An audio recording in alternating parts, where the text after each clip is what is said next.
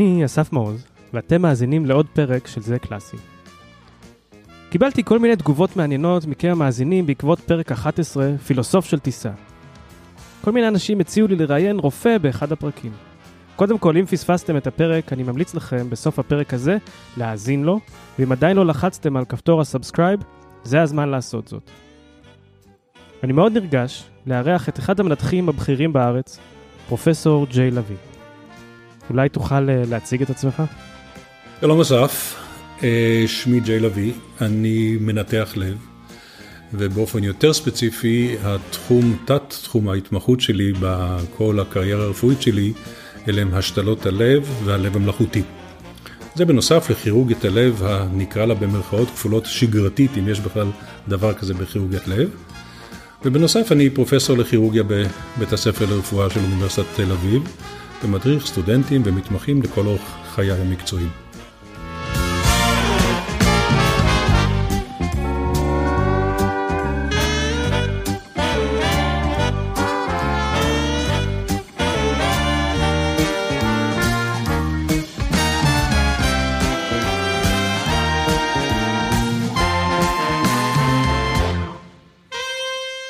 אני התחלתי לנגן כינור בגיל חמש, חמש וחצי ליתר דיוק.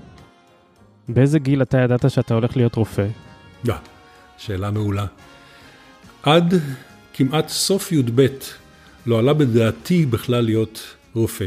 היה לי ברור שהקריירה שלי הולכת בכיוון אחר לחלוטין. אני כבר מתחילת התיכון אהבתי כתיבה, בייחוד כתיבה עיתונאית. הייתי במשך כל חיי בתיכון כתב נוער של מעריב לנוער.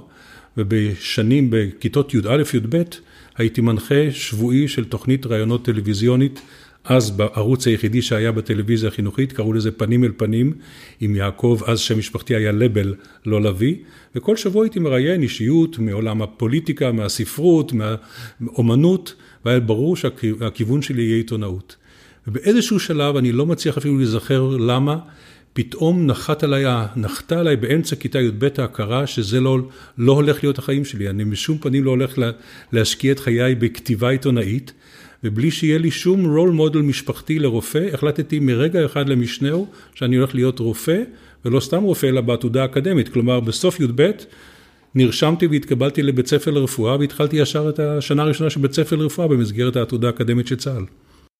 זאת אומרת, היית בבת אחת חדור מטרה כדי להגיע להיות רופא, אבל איך עוברים מלהיות רופא ללהיות כירורג, להיות מנתח? זה סיפור אחר. במסגרת הניסיונות שלי להרוויח קצת פרנסה כסטודנט אה, עני, אה, אז היה מקובל, היום זה כבר לצערנו לא, שסטודנטים לרפואה עובדים כאחיות או כאחים בבתי החולים. ושובצתי בבית חולים תל השומר למחלקה לניתוחי לב, ובדיוק כשאני התחלתי לעבוד שם, חזר מחו"ל, מי שלימים ניהל את המחלקה, פרופסור דני גור, ואני לא פחות מאשר פשוט הוקסמתי מהאיש, ועוד יותר מזה מהמקצוע.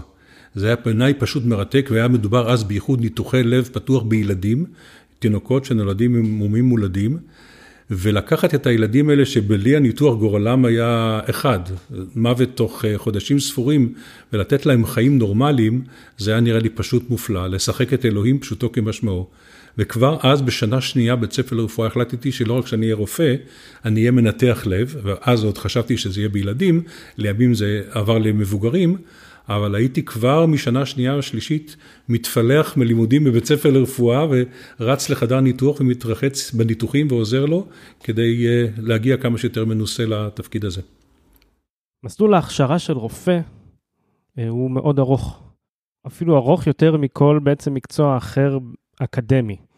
זאת אומרת, אתה מקבל את תואר הדוקטור באיזשהו שלב, אבל אחר כך אתה יש לך התמחות ותת התמחות, וכשאתה בוחר להיות מנתח, מהו תהליך ההכשרה שלך? זאת אומרת, סיימת את לימודי הרפואה, ואז אתה, איך אתה נהיה מומחה לניתוח? כן, אתה בהחלט צודק שאני לא מכיר מקצוע או מומחיות כלשהי שמשך השנים שנדרשות לצורך אה, קבלת המיומנות הן ארוכות כל כך כמו ברפואה בכלל, ובכירורגיה בפרט, ובכירורגיית לב עוד יותר מכולם.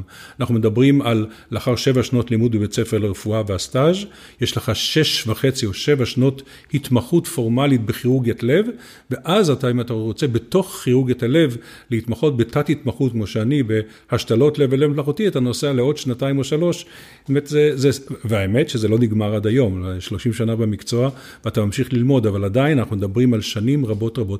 תשמע, זה מקצוע, אתה בסופו של דבר לומד את זה כמו שוליית סנדלרים. אתה עובד ליד מומחים גדולים בדברים האלה, וכל יום אתה לומד מיומנות טכנית נוספת ונוספת, עד שאתה נהיה פשוט טוב. אין דרך לקצר את הדברים האלה. אתה לא יכול ללמוד את זה בזום, זה לא הולך. אצלנו בעולם של המוזיקה יש לנו הרכבים שונים. תזמורת, אה, רביעיית מיתרים, והרבה פעמים אנחנו מדברים על הצורך בהרכב קבוע. ב- למשל ברביעיית המיתרים שלי, אנחנו ארבעה אנשים שמתרגלים לעבוד ביחד אחד עם השני, כדי לדעת איך להגיב בזמן אמת, לצורך העניין בזמן קונצרט, לאחד לשני. עבורך כמנתח, יש משמעות לזה שיהיה לך צוות קבוע, או שאתה, עבורך זה, זה היינו הך, עם מי אתה עובד?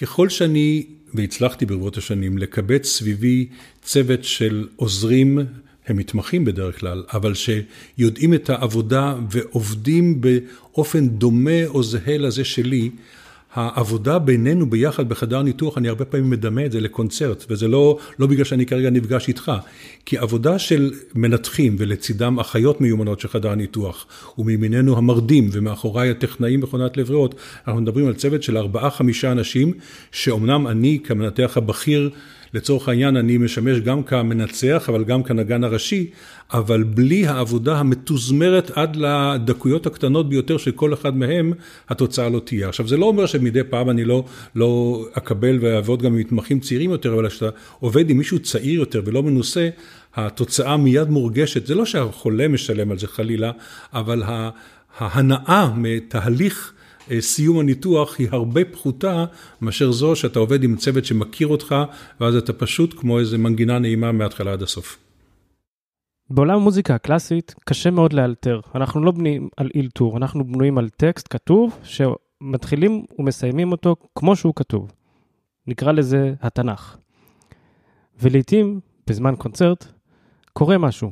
לצורך העניין, קרה לי פעם שהנגנה איתנו פסנתרנית מאוד מפורסמת, והיה לה blackout, ופתאום באמצע הקונצרט דממה על הבמה. עכשיו, דממה על הבמה עבורנו זה לא כמו אצלך שיש פלטליין, דממה על הבמה שיכולה להימשך אפילו לפעמים שנייה או שתיים מרגישות כמו נצח, ואז המנצח, במקרה הזה אמר, טבעה 36, וכולם קופצים, מנגנים ומקווים שאותה סולנית תקפוץ ותמשיך איתנו את הקונצרט בלי שהקהל ישים לב. אגב, שאלנו אחר כך את הקהל אם הם שמו לב שהיה שקט ואף אחד לא שם לא לב. לא שמו לב. איך אתה מתמודד עם, עם אילתור? זאת אומרת, אני משוכנע שיש לך, לפני שאתה נכנס לחדר הניתוח, תוכנית, תוכנית פעולה, ואז לא הכל הולך כמתוכנן. אז התשובה היא שיש לי לא תוכנית פעולה אחת למצבי חירום, אלא יש לי בערך 2,500 אם לא 3,000. וכשדיברתי מקודם על השנים הארוכות שלוקח להכשיר מנתח לב מקצועי ומיומן, זה בדיוק על הדבר הזה. כי ישנה השגרה, כמו שאתה אומר התנ"ך, כשהכל, דבר שכמעט לא קורה אף פעם, כשהכל הולך by the book ולפי השגרה, אז אתם יכולים לעבוד בנינוחות, וכל אחד יודע בדיוק מה יהיה השלב הבא ומה יקרה בשלב הבא, אבל אין כמעט ניתוח לב פתוח אחד שדומה למשנהו. ובכל ניתוח מתפתחים מטבע העובדה שאנחנו כל גוף אנושי שונה ממשנהו. מתפתחים פתאום מצבים חריגים, שלא לדבר על מצבי חירום, שקשורים במכונות ובמכשירים שלנו, ואתה, כמנ... שוב, כמנצח הראשי או כמנתח הראשי, אמור לדעת ולהגיב מראש לכל מצב שמתפתח, ולהתחיל להזרים את הצוות כולו איתך אל המסלול האלטרנטיבי שהסיטואציה יצרה. כך שבמובן זה, זה כמעט אימפרוביזציות, זה נושא ראשי, אבל עם כל הזמן אימפרוביזציות, אבל כאלה שמבוססות על ניסיון קודם שאתה יודע איך אתה צריך להגיב אליהם. אתה לא מייצר אותם לראשונה בפעם הראשונה, כי אתה כבר בתהליך ההתמחות שלך, כבר היית במצבים כאלה, ואתה מכניס לפעולה אלטרנטיבה מספר 2688 לצורך העניין, שהיא הנכונה למצב הזה. זאת אומרת, קשה מאוד להפתיע אותך היום, או שעדיין יש דברים שיכולים פתאום uh, לצוץ? אז התשובה היא שככל שאתה מנתח מנוסה יותר, מספר המצבים שממש גורמים לדופק שלך עצמך כמנתח לעלות, כי פתאום אתה נתקל במשהו שמעולם לא נתקלת, הולך ופוחת, אבל אין דבר כזה שלעולם אתה תהיה on top of everything. תמיד יכולים לקרות דברים. נכון שעם השנים אתה יותר ויותר נינוח, אבל רמת האדרנלין עדיין בכל ניתוח היא גבוהה. אני תמיד אומר שביום שבו אני ארגיש שאני עושה את הכל בנינוחות מלאה, זה היום שאני אניח את הסקלפל הצידה ואסיים. זה עוד לא קרה.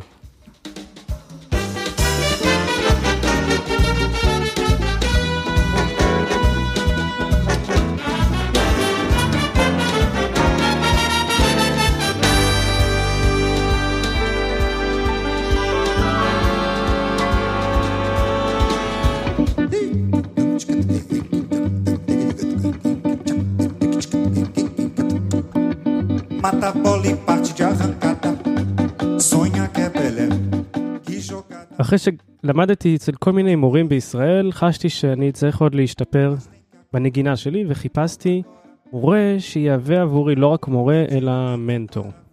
בזכות החיפוש הזה הגעתי לגרמניה ופגשתי מי שהיה, הפך להיות, בדיעבד אני יודע את זה, המנטור שלי, אקסל וילצ'וק, הוא היה כנר ראשי בתזמורת האופרה של ברלין. אחד הרגעים שהיו מכוננים עבורי, היה דווקא ביום שסיימתי את התואר שלי, את לימודי התואר, קיבלתי את הציון ואת התעודה, ואז בגרמנית יש זי ודו, לשון הכבוד ולשון ה... אני דובר ה... גרמנית, אז אני יודע. כן. אז בבקשה. ואז הוא אמר לי, עכשיו כשסיימת את התואר, אתה הופך להיות דו.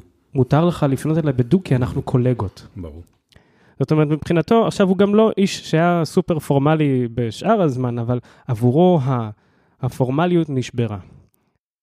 שמתי לב שבעולם הרפואה יש היררכיה מאוד ברורה שאתה הפרופסור, ויש את הדוקטור ואת האחות ושאר האנשים.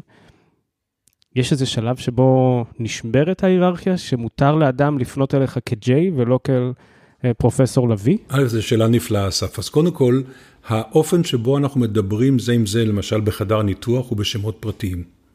אני לא פרופסור ולא פרופסור ג'יי, אלא המתמחה שלי קורא לי ג'יי. וכנ"ל האחות.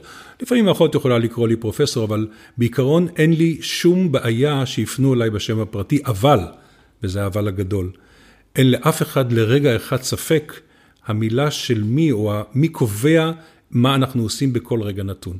כלומר, זה לא הסגנון או השפה או הצורה, לא העובדה שהיא פמיליארית, לא משנה בכלום את ההיררכיה המאוד מאוד ברורה שקיימת בחדר הניתוח. כי בחדר הניתוח, המנתח הבכיר, זה אני או כל מישהו אחר שמנתח בכיר, הוא האיש שעל פיו יישק דבר, וגם אם פונים אליו בשם פרטי, כל אחד יודע, את, נותן לו את הכבוד המגיע לו, במובן הזה.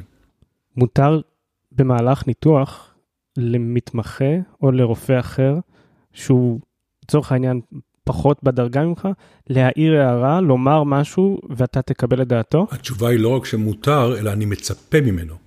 חד משמעית. אני מצפה שאם יש משהו שהוא נראה לו שלא לא תקין באופן שאני עושה, או שהוא רואה משהו שהוא חושב שאני לא שמתי לב אליו, הוא בפירוש מצופה לומר את הדברים האלה. אני חלילה, מתמחה שיעבוד אל מולי שותק ככל הניתוח, מבחינתי גמר את הקריירה. זה בפירוש, אני רוצה לראות אותו עובד, מתלבט, גם אם הוא יאמר שטויות, אני לא, לעולם לא אוכיח אותו ולא אבייש אותו בשום צורה, גם אם השאלה או ההערה שהוא אמר הייתה לא במקום. זה חלק אינטגרלי מתהליך הלימוד, חד משמעית.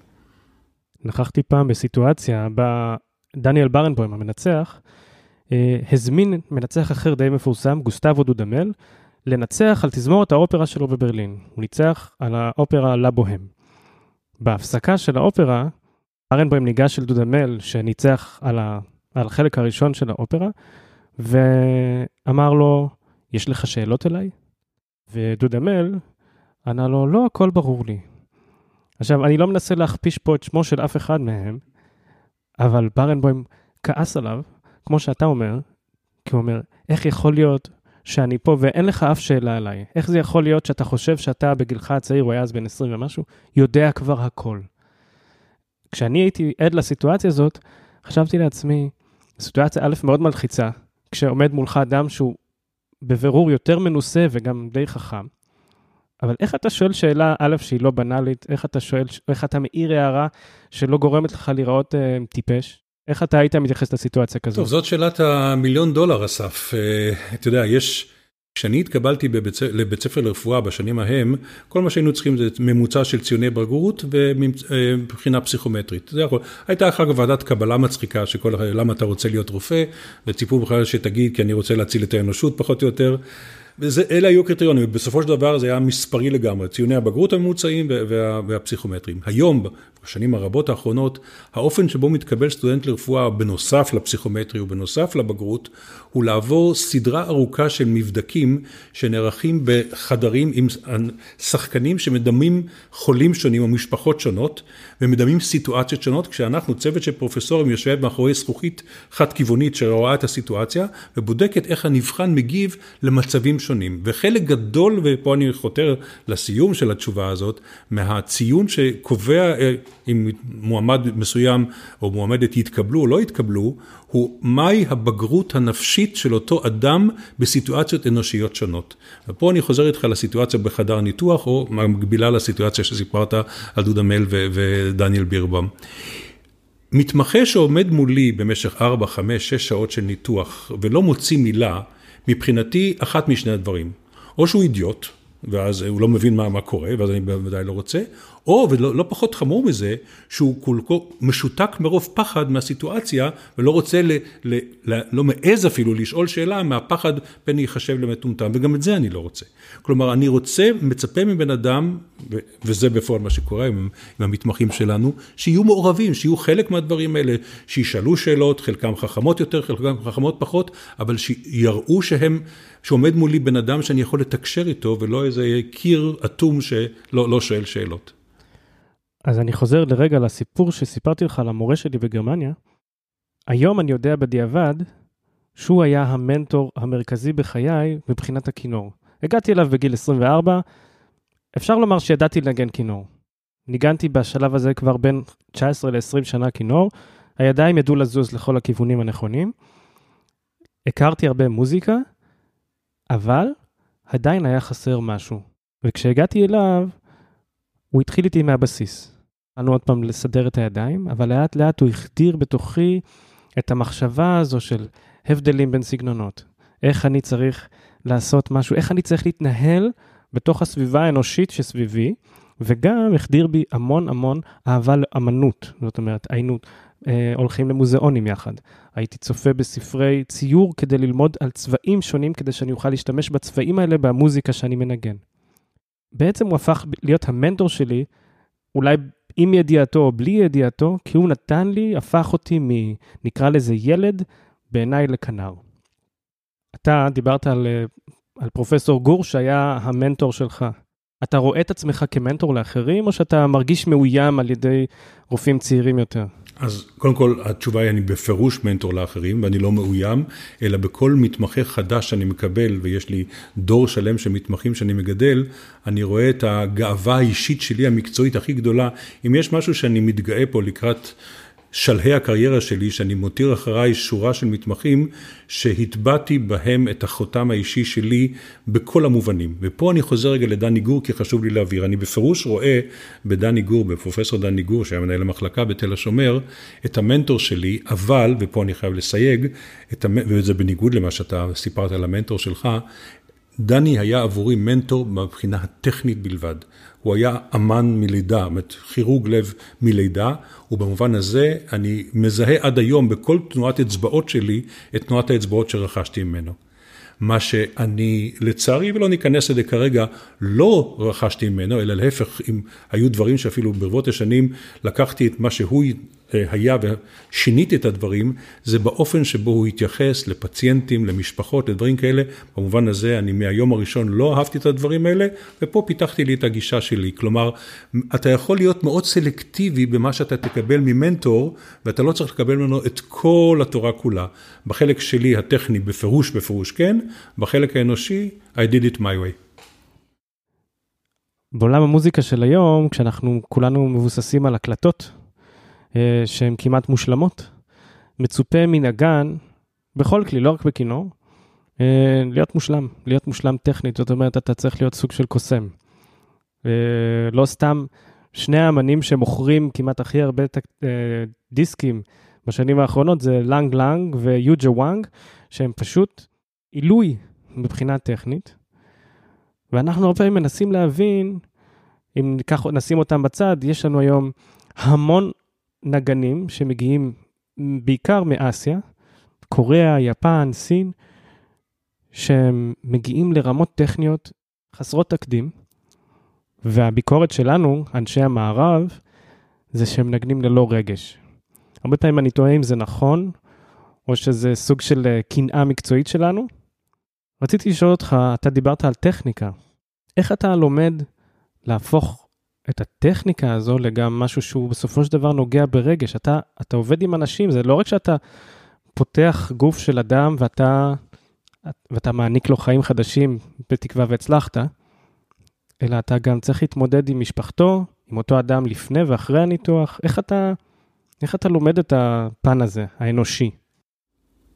כדי שניתוח יצליח, או באופן ספציפי, ניתוחי לב בכלל, או ניתוח השתלת לב בפרט, זה לא מספיק החלק הטכני שאני אעשה בחדר הניתוח.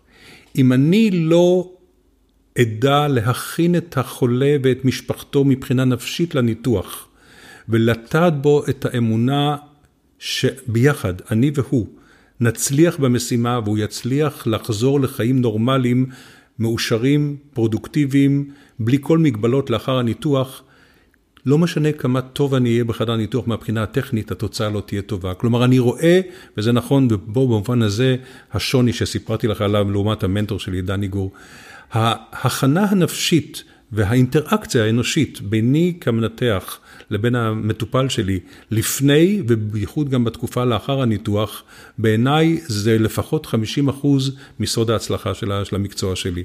ובלי זה זה לא יעבוד. אם אנחנו נשכח כמנתחים את החלק האנושי בהיותנו רופאים, רופאים של הנפש, אני, אתה יודע, יש, יש מחקר מאוד מאוד ידוע בארצות הברית שלקחו מאות חולים עם אותו סוג של ניתוח, חלקם הכינו אותם מבחינה נפשית הרבה יותר טוב וחלקם לא. התוצאות בקבוצה שהוכנה נפשית ושהיה להם קשר עמוק וחם עם המנתחים, היו לאין ארוך טובות יותר מאשר הקבוצה שבהם קיבלו את הניתוח, ומדובר על אותו ניתוח בלבד, כך שהדברים האלה באים לידי ביטוי, ביטוי בסופו של דבר בתוצאות בשטח, ממש בתוצאות בשטח. אתה חושב שאתה מצליח להעביר את זה גם כמנטור למתמחים שלך? חד משמעית, זה אחד הדברים החשובים ביותר. מבחינתי, מתמחה צעיר שרק יבוא וילהטט ויהיה לוליין פנטסטי בחדר הניתוח, ואני לא אראה בו את החלק האנושי, מבחינתי העבודה שלי לא הושלמה.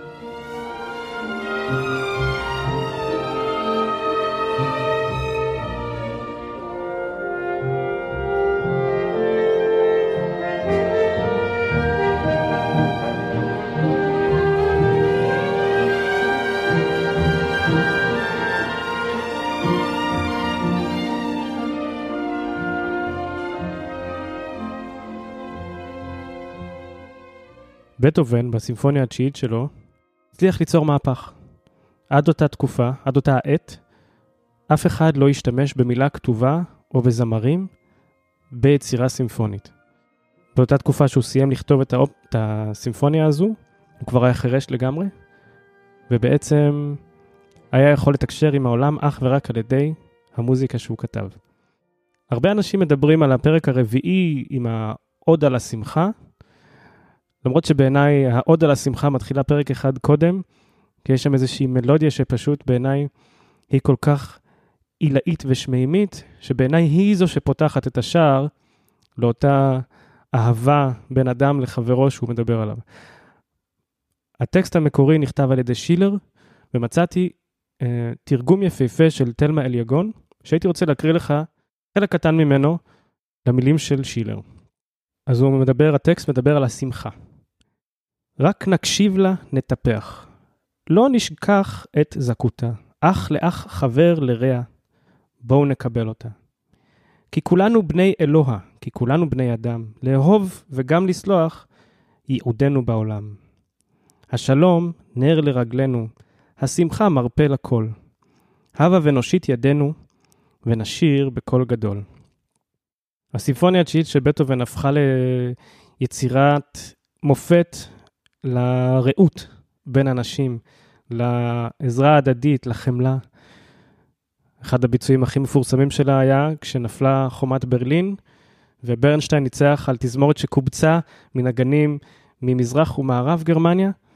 אה, זוכרת היום, כן. כולל זה שהוא אפילו החליף את היצירה, את המילה אה, פרויד, השמחה, בפרייהייט, החופש. החופש. אתה אחד האנשים שהם האדבוקטים הכי גדולים לתרומת איברים.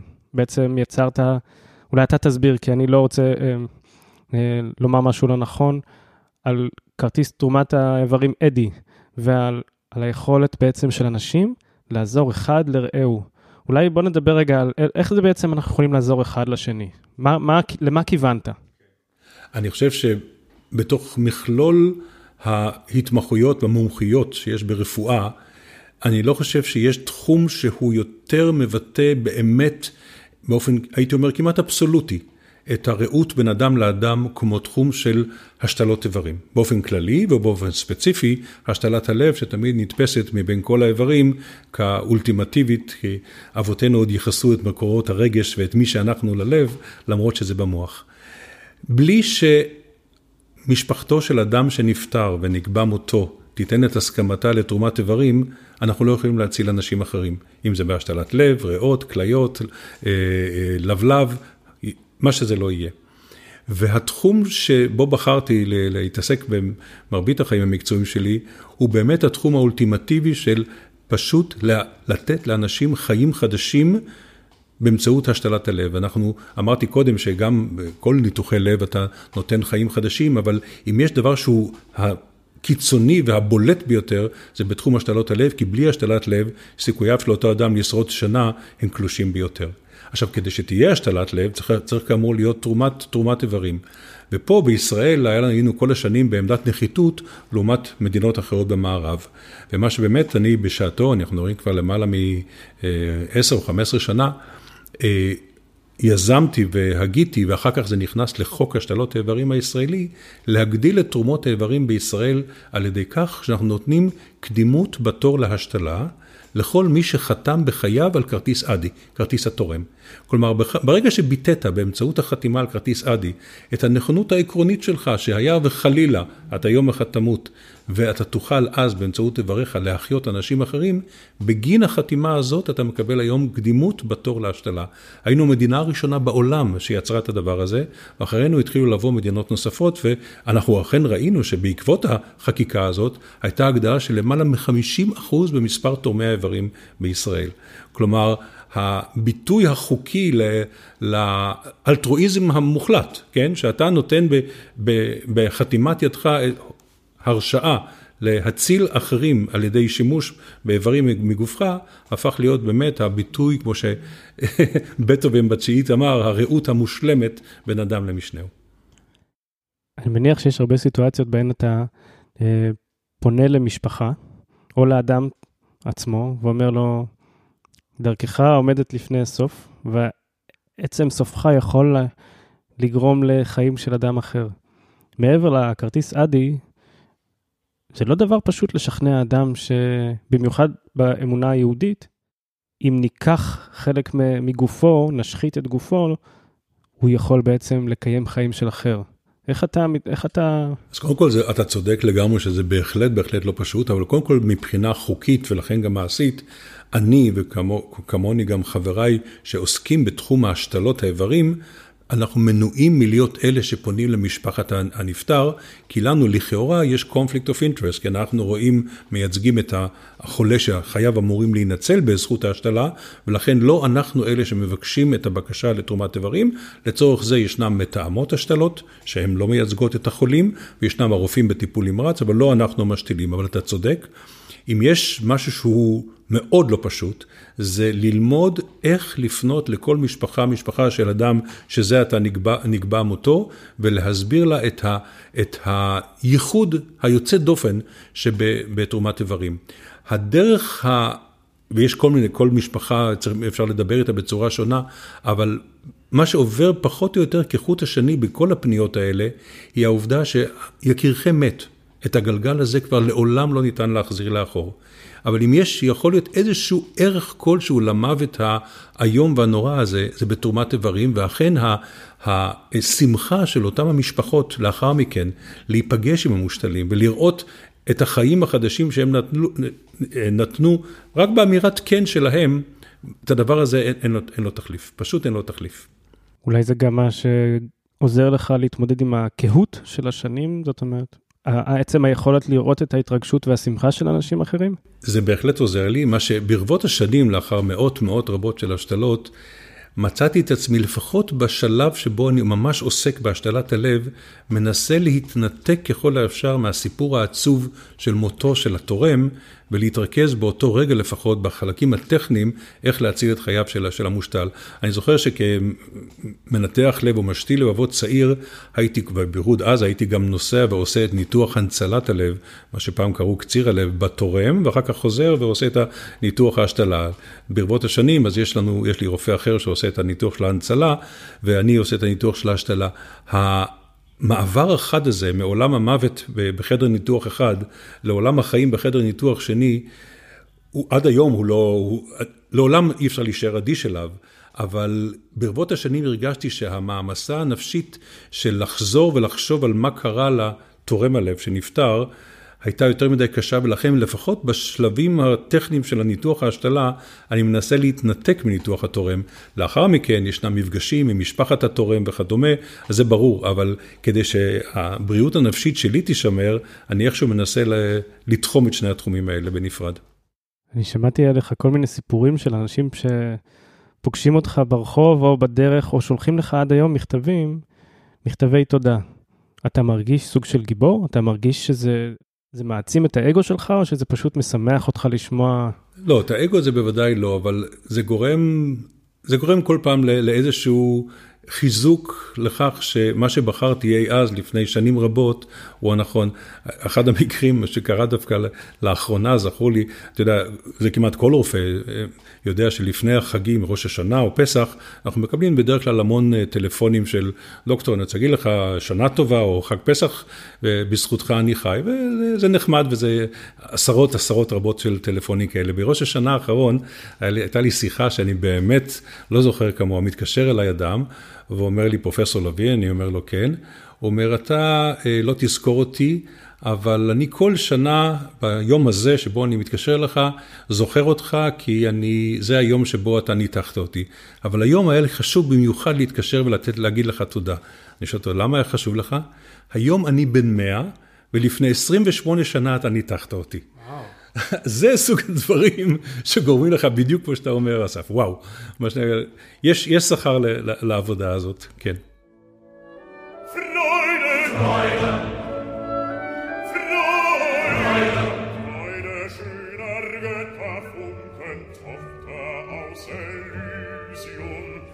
Wir betreten feuertrunken, himmlischen ein Heiligtum, deine Zauber finden wieder, was die Mode streng geteilt. Alle Menschen werden Brüder, wo dein sanfter Flügel weilt. Deine Zauber finden wieder, was die Mode streng geteilt. Alle Menschen werden.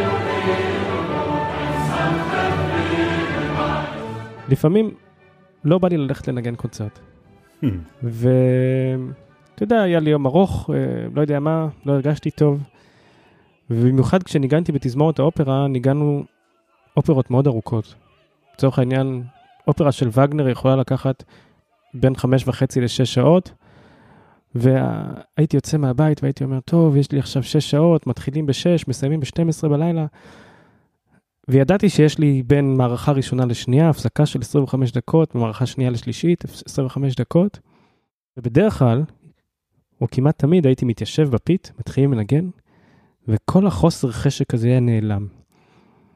אבל ידעתי שיש גם ב-12 מסיימים, אולי נשתה איזה בירה של אחרי, והולכים הביתה. איך אתה מתמודד עם זה שניתוח הוא לא קצר? יש לך מצב שלפעמים אתה פשוט לא רוצה ללכת, אבל אז כשאתה מגיע למאני טיים, אז אתה פשוט עושה אותו? אני, תראה, אני אשקר אם אני אגיד שזה לא קורה מדי פעם שבו, בייחוד בתחום של השתלת לב, שאין לך תוכנית מראש, זה מופיע בתוך אה, טלפון באמצע הלילה ואתה מתחיל לקום, אז זה בהתחלה לא כיף, אבל זה קורה שוב ושוב, ופה בלי יוצא מן הכלל. מרגע שאתה נכנס לחדר הניתוח, זה כמו שאתה אמרת עם התחלת הנגינה, ומרגע שמתחיל הניתוח, כמות האדרנלין הפנימי שמציפה אותך היא כזאת שאתה שוכח באותו רגע את העייפות ואת החוסר חשק, ואתה כל כולך מוכוון מטרה ושום דבר אחר לא מעניין אותך. נכון שכשזה נגמר, ויכול להיות, לפעמים זה לוקח חמש ושש, והיו גם פעמים שבע ושמונה ויותר, אתה מרגיש כמו איזה בלון שיצא ממנו אה, כל האוויר. אבל העובדה שאתה במהלך הניתוח חיים של אדם אחר, הם פשוטו כמשמעו ב, ב, במו ידיך, נתונות, נתונים בידיך, מכניסה בך כזאת, מכניסים בך כאלה כוחות שאתה לא יכול להרשות לעצמך.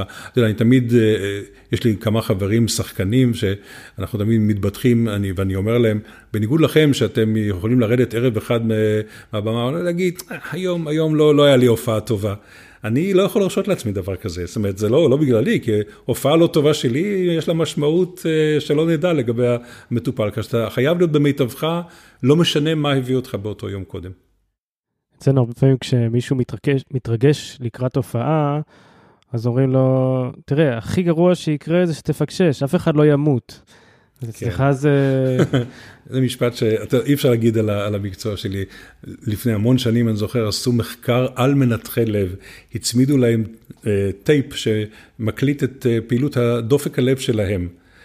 ונדהמו לראות את התוצאות בסוף הדברים האלה. במהלך הניתוח הדפקים יכולים לעלות למספרים שלא יאומנו, הפרעות בקצב הלב, כלומר זה, גם אם החזות החיצונית נשארת אה, שמורה ורצינית, אה, מצבי, דיברנו מקודם על מצבי חירום, יכולים לי, לבוא לידי ביטוי בהתרגשות.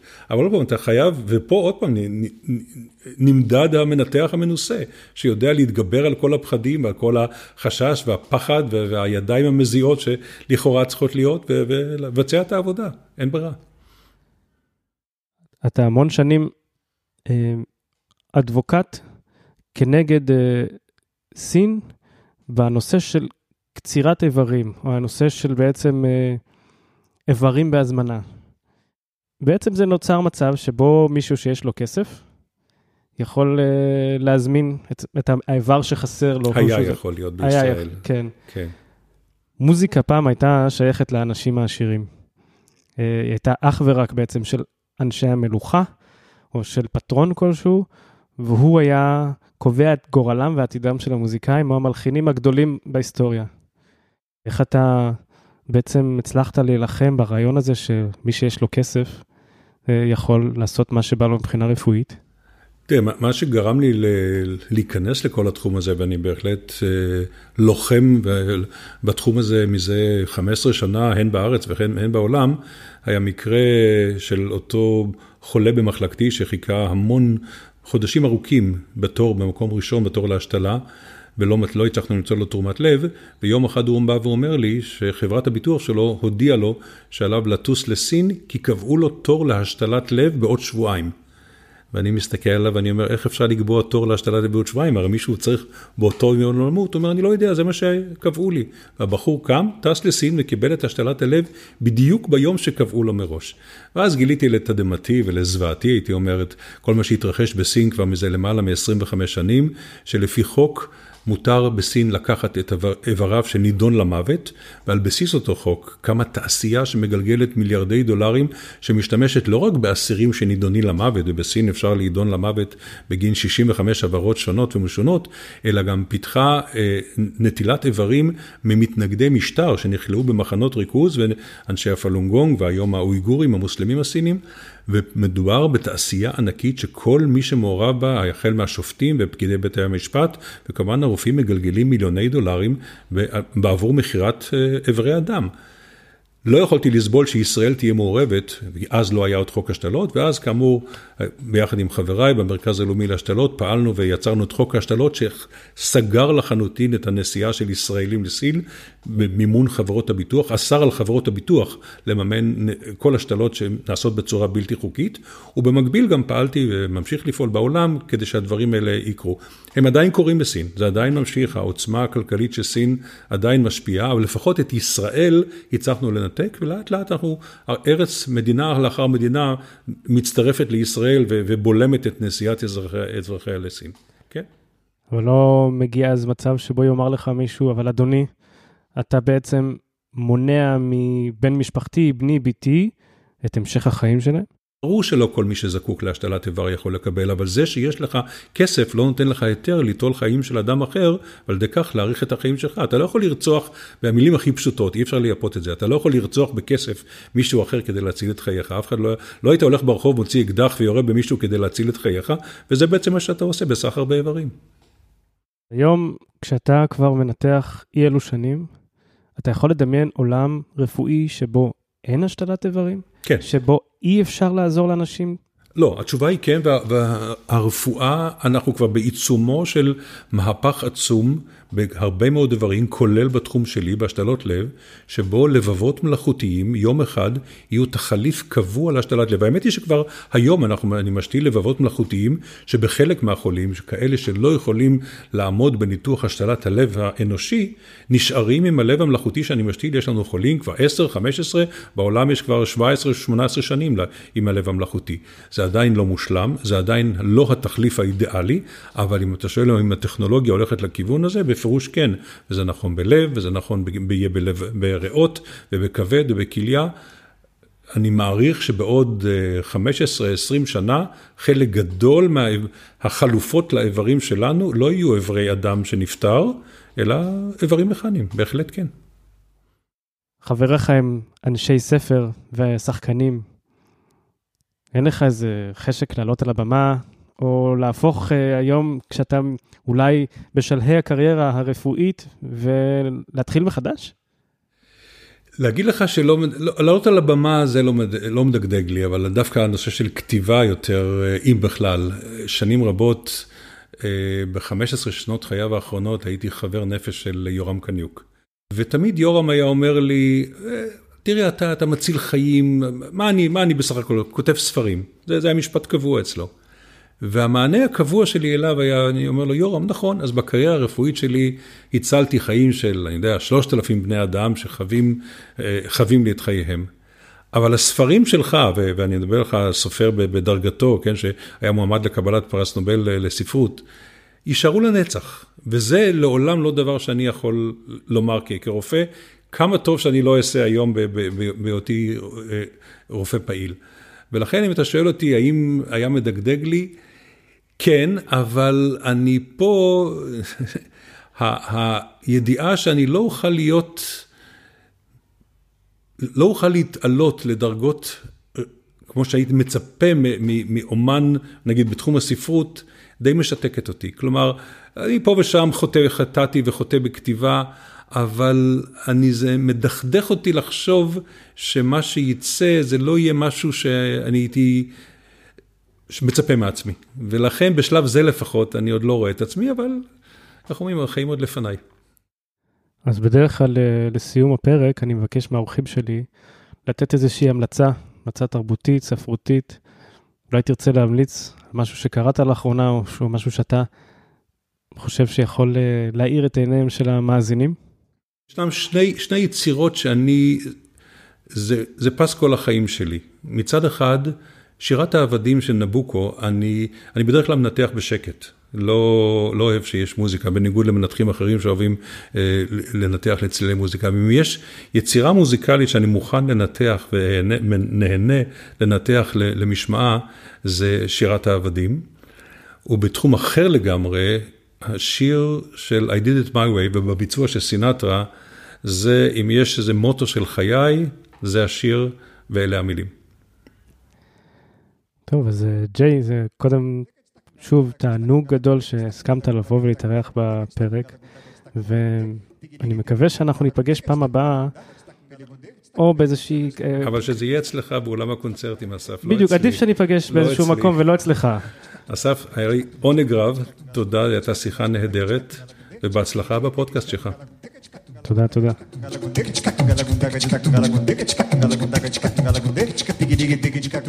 תודה רבה לפרופסור ג'יי לביא על השיחה המרתקת. אני מניח שגם אתם כבר הספקתם להתאהב בקול הרדיופוני שלו, כמוני. תודה רבה לאורקסטרה, תזמורת הג'אז הישראלית, ליאיר סלוצקי ורון אלמוג, המנהלים המוזיקליים, על האפשרות להשמיע את המוזיקה שלהם בפרק. תודה כמובן לז'וקה פרפיניאן והאורקסטרה, שהשיר שלו, ארנקדה, יסיים מיד את הפרק. כל קטעי המוזיקה שהושמעו בפרק נמצאים גם בתיאור הפרק ובעמוד הפייסבוק שלנו, זה קלאסי. אם אהבתם את הפרק, עשו לנו לייק וכך תוכלו לדעת כשהפרק הבא יעלה. הפרק הזה נוצר בזכות כמה מאזינים ומאזינות שכתבו לי והגיבו על פרקים קודמים. אשמח מאוד לשמוע מכם אם יש לכם רעיונות נוספים לנושאים או אנשים שהייתם שמחים שאארח בפודקאסט. אני, אסף מעוז. נשתמע בפרק הבא. Corre no pé e erra até o. Volta pra casa de van, sonhando em jogar no Maracanã. relógio furando o sinal. Corre no meio até o vigiar. E volta pra casa de van, sonhando em jogar no Maracanã. Papapá, papapá, papapá.